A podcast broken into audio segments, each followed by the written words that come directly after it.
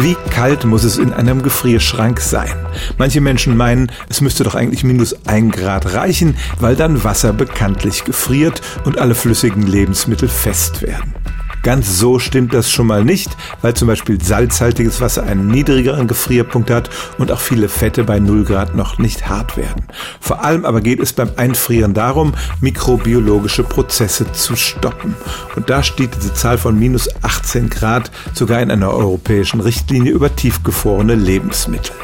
Aber so eine wirklich absolute Grenze, wie etwa der Gefrierpunkt, stellen diese minus 18 Grad nicht dar. Sie haben einen historischen Hintergrund. Die Forschungen übers Einfrieren wurden in den 30er Jahren vor allem in den USA durchgeführt.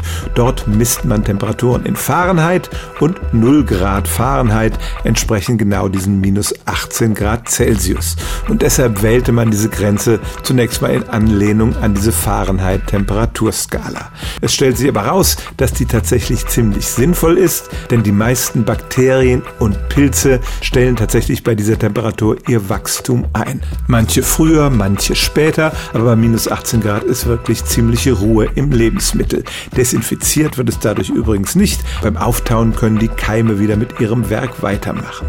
Man kann die Lebensmittel durchaus noch weiter runterkühlen. Je kälter, desto haltbarer. Aber mit jedem Minusgrad steigt der Energieaufwand und damit auch die Stromrechnung. Rechnung.